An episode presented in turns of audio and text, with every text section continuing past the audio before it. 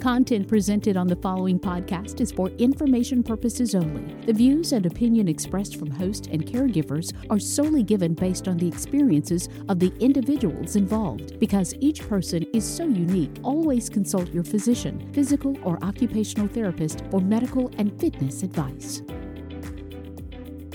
Are you struggling to help your aging parents or disabled spouse to do everyday personal care tasks? Are you concerned about them falling or you injuring yourself? What is the task that is so difficult for you to help them to do? You are not alone. We can help. Finding a Foothold is a weekly podcast show that invites you to call in and tell us your challenge. Here, you can receive practical tips and strategies from an occupational therapist and from other caregivers like yourself. And here is your host, Consuelo Marshall. Hello, I'm Consuelo Marshall, occupational therapist. Welcome to Finding a Foothold, a community of caregivers who've had caregiving challenges and have learned many lessons along the way. We know how you do things, and having the right equipment and support can make caring for your loved ones easier and safer. Stay tuned.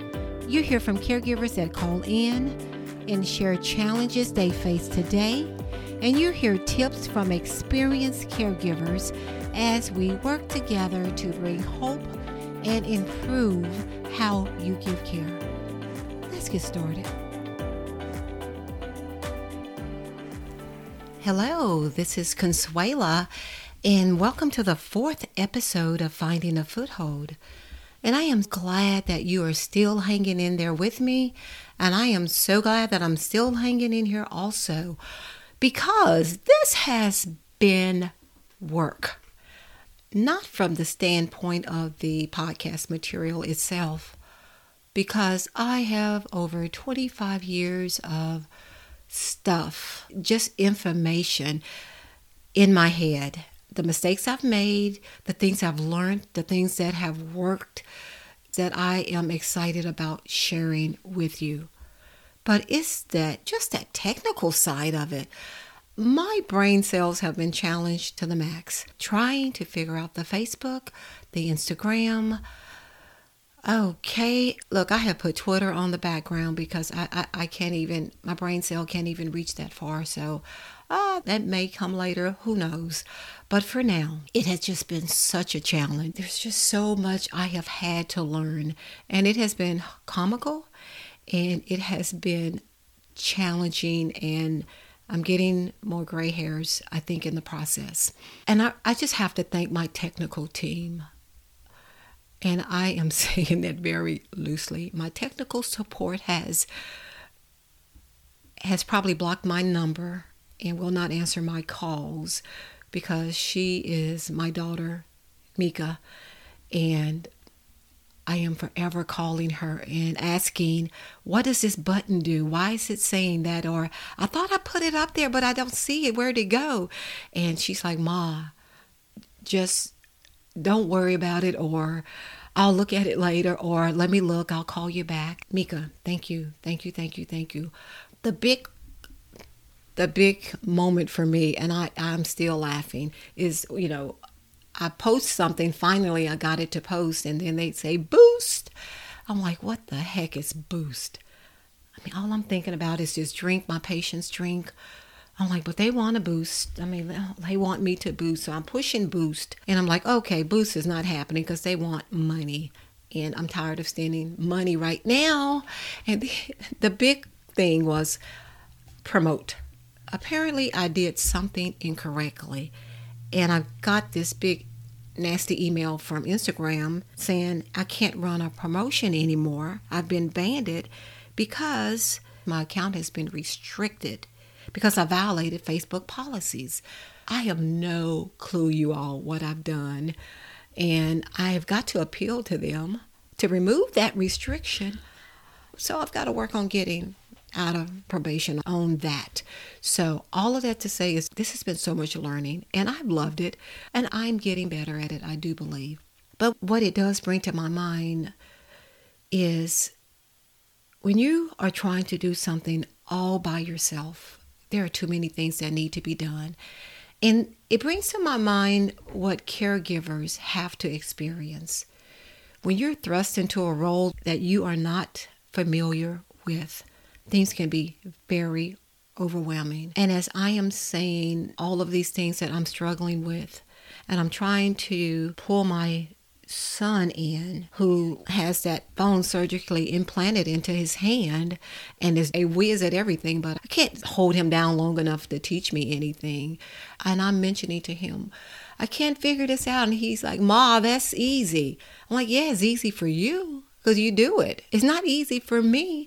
It reminds me of what I have often been guilty of as a therapist. It's not breaking things down to where my patients and my families can understand them. And it's not like they're not capable of understanding, just like I am. I don't consider myself to be intellectually challenged uh, totally. But when it comes to this technical side, I just feel lost.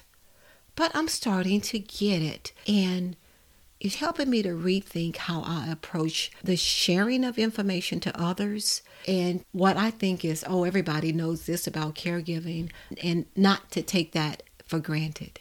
That for many people, this is difficult because they have not been in this arena before. So, as host of this show, I'm going to remember this, and my endeavor is to keep it simple so that you all are forever growing and learning and gaining confidence in your abilities as caregivers because you have them. You know, we all have that nurturing thing inside of us. At least most of us do. It's just learning how to harness it and put it into play and how to structure things so that you are doing it wisely. And so I want to encourage you all who are out there and feeling like I, I'm feeling today like, oh my gosh, this is so much to learn that you're going to slow down and take it one step at a time. And as with me, I don't know how this is going to evolve. It really, it's going to evolve itself. And I'll take the cues from you all and from just life that'll just dictate how this evolves. And I want you all to do the same thing too as you embrace your roles as caregivers. That if something is not working, that you go to the next plan. If that shoe doesn't fit for you like it fits in another person's life, you just need to move to the next plan. And there is a plan. And as I grow and can add in support where I don't have to do it all myself, oh, I'm going for that because I'm I'm doing it now because I have to. But that is not my plan. I have to push all of these buttons and make it all happen. Yeah, I want to be part of it, but I don't want to do that part. I just want to share my heart and do those parts of that creative side that's inside of me that keeps getting snuffed out with all of these buttons that I have to push on my computer. So I want to just thank everyone who is come along for the ride with me and continue to call in those questions and we'll see if we can get them answered for you.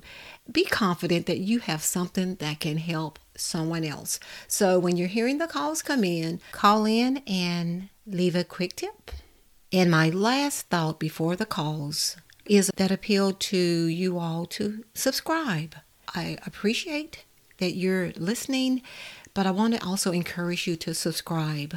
Subscribing to my podcast does something. I'm not sure exactly what it does, but I know it is important to have subscribers and I want subscribers because for me, it would mean that I am keeping you engaged and you're finding this important to you. So, subscribe and share with others. Hello, our first call of the day is from Mr. Rubin from Louisiana. Hello, Mr. Rubin. I love my calls from Louisiana. I thank you so much for calling the podcast and I look forward to uh, being able to help you today. Your call is that your wife has just been discharged from the hospital and you now have the option of her getting a hospital bed. you you have indicated that she sleeps in a regular bed, but now she is much weaker than she was before. You're now having to assist her with all tasks. You're now having to help her to get dressed, to get in and out of bed, to get her in and out of the wheelchair. And you're wondering if having the hospital bed would be a good option for you all. Well, thank you, Mr. Rubin. Thank you so much for calling. And I'm really glad that you are investing time in caring for your wife. And I wanted to just say thank you so much for that. Now, let's talk about the hospital bed. Sometimes a hospital bed is a good option. And just knowing your situation where you're doing a, a whole lot of care for your wife, it seems like something that would come in handy for you. There are three things you need to consider when you're exploring the hospital bed. Number one, you want to look at First of all, the level of care that's needed. And, and we've already established that right now, that there is a high level of care needed. And having the hospital bed just allows for the ease of being able to help out with those tasks. And number two, you want to look at the your current bed. If you stay with your current bed, is it the right size? Is it tall enough? Is it or is it too low or is it the right size? So when you're looking at your current bed, if she's sleeping in a bed that's larger than a twin bed, it's going to make it so difficult for you to provide the care easily. There's just so much space that you have to work around.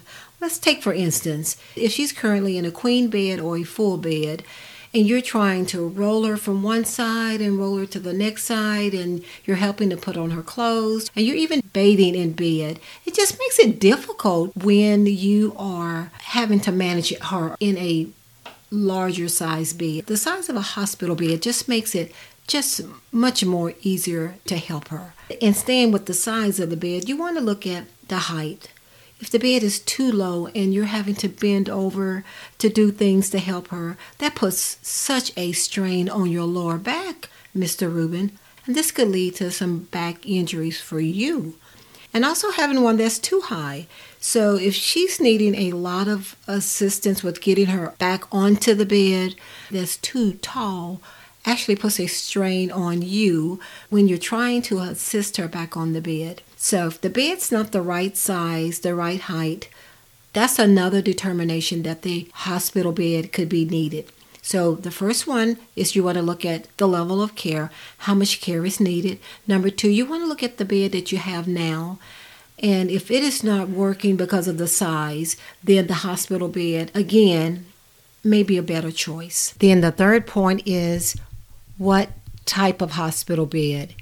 And you've already said it, Mr. Rubin. There are two types the semi electric and the fully electric hospital bed. Now, Medicare or insurances typically only provide the semi electric hospital bed. And let me explain those differences to you. In the semi electric bed, you have a remote that brings the head of the bed up and brings the head of the bed down. And it also allows the foot of the bed to go up and the foot of the bed to go down. Now, you have those same options also available with the fully electric bed, but in addition to the head up, foot up option, you also have that third component where the full height of the bed is elevated from the floor. So it makes the bed higher or lower. And that is a plus because in the semi electric bed, it also goes up and down, but it has a crank at the foot of the bed. And because of that, you have to manually go to the foot of the bed to crank the bed up and down when you need to adjust the height of the bed. So, Mr. Rubin, if you are considering a hospital bed, she's approved for a, a hospital bed, which would likely be the semi electric one. Just see if there's an option for you to pay the upcharge so that you can receive a fully electric hospital bed. It, it just will save you time and effort because being able to adjust the height of the bed several times during the day to accommodate whatever you are doing when you are working with your wife is would just make your day so much better. Definitely would save your back for sure. But let me just make sure I'm clear about this. Just because you may feel that you need the hospital bed for those reasons that I've just mentioned, remember that you also have to qualify for the bed. There's a whole criteria that a person must meet in order to get the approval from Medicare or your insurance company to get a hospital bed. So just be aware of that that there is still a qualification process that you must go through. And I want to just really end with this point also that when you're issued a hospital bed, just know that it is a rental for 13 months. And in that 13 month period, if you've decided we're done with this bed, please return it.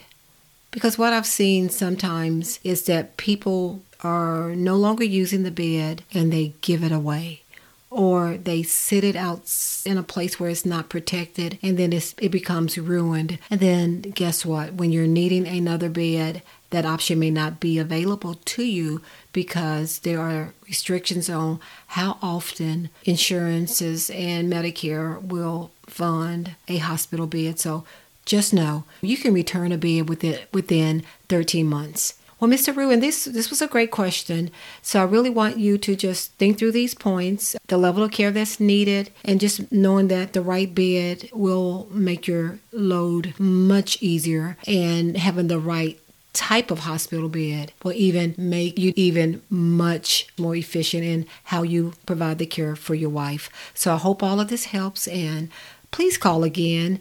And Mr. Rubin, you're doing a lot for your wife. So please maintain a good support system around you, accept help from friends and families.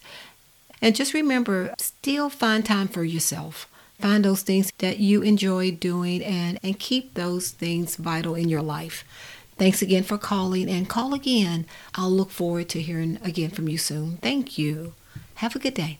The next call is from Tim from Texas. Tim is from Houston, Texas, and he is calling in about his dad. His dad is a resident at an assisted living facility. He is 83 years old, very independent. He dresses himself, he goes to the bathroom, uh, he takes a shower with help from the staff a couple of days a week. But other than that, he manages pretty good. Dad is able to use his walker to go to the dining hall and back, but he has had three falls in the last year at the facility.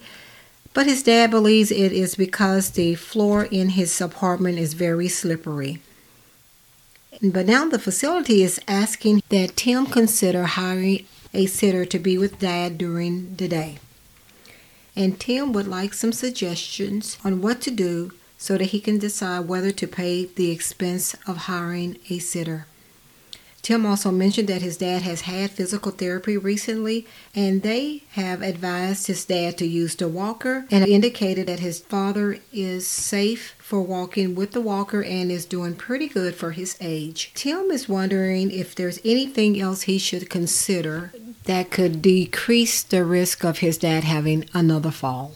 So, Tim, I'm with you. If you're paying the rent to live in the assisted living and then you have to add on to that the cost of a sitter, then you're going to be paying out a pretty penny every month for the sitter and for the rent at the assisted living. So, let's look into this a little bit more closely before you invest in the sitter. Although I'm going to say that if a sitter is going to keep him from breaking a bone, you know, that is going to be well worth the price, but you want to make sure that's what you really need at this point. So, hopefully, I'll give you some information that you can keep in mind so that you can go through this process of trying to decide what's the best thing to do in the situation with your dad at the assisted living place. But the first thing I want you to do when we're looking at trying to decrease fall risk is you want to look at balance. You want to get a balance assessment. And guess what? You've already done that. You've had physical therapy to look at him, and they've seen that his balance is better when using a walker. So, number one, dad must use the walker. Using the walker will just allow him to move about within the facility with a decreased risk of falling. And number two, you want to always make sure that his living area is free of tripping hazards. You want to make sure his apartment's floor is tidy. You want to make sure he's not leaving clothes or towels or things on the floor that a walker or his foot can become entangled in and resulting in a fall. You also want to make sure there are no throw rugs. No rugs in the bathroom, on the floor, no area rugs in the living area or by the bed because those things, they're just not good things to have when you're using a walker. Again, they cause tripping hazards. Another thing in regard to tripping hazards are just cords. No cell phone cords, just anything that could be in the walking path that could cause tripping. So you want to definitely look at balance. That was number one. Number two is tripping hazards in the room. And number three, footwear. Appropriate footwear is key to decreasing falls. Wearing shoes that do not have rubber soles will make you prone to falls. In addition to the rubber soles, you want to make sure they fit properly. Having shoes on that are too big so that the foot is moving up and down inside of the shoe, that's a no no.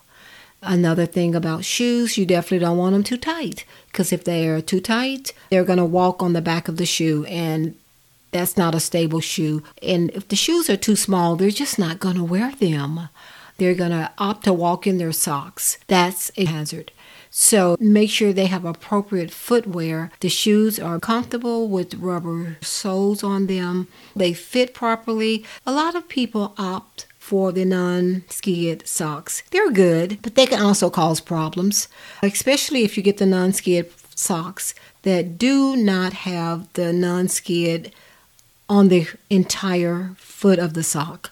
If you get it with the the non grip, the with the non skid grips only on the bottom, the socks can tend to rotate around to the front. The socks roll around and you'll end up with the non skid surface on the top of the foot and then you're left again with them walking with a slippery pair of socks on. So if you're going to opt for the non skid socks that he can wear around in his apartment, please make sure that they have that surface on the entire foot portion of the sock. And then the last component I want you to think about is the surfaces that he's sitting on. If you're sitting on something that is too low, then it's too much effort to get up. Take a look in his apartment. Make sure that he has chairs with armrests and that the surfaces are not too low. So, if you're looking at all four of those components, then you're going to decrease the fall risk that are available. Now, nothing's going to say he's not going to ever have a fall again, but you want to definitely lower the risk by looking at those four options that I've just discussed. And if the falls continue to happen, then you, yeah, you may want to look at maybe adding in a sitter. Let's hope not, but you know, it's an option. It definitely beats a broken bone. And I don't know what type of time frame they've given you, but I want to encourage you to do this quickly. You just don't want to wait until another fall happens. You want to start putting little things in place right now. That way, dad stays safe. The facility, they feel better about him being safe because the bottom line is they don't want him to fall and neither do you. So just take in consideration all these points that I've just given and have a talk with dad. He has to do his part. You can put all of these things in place, but if he doesn't follow any of them, then he's just asking for another fall. So I hope all of this helps and thank you for calling and call back again. I want to know how this works out for you all. Thanks. And look, thanks for taking care of dad. I appreciate you doing that. And you take care, and both of you all have a good day.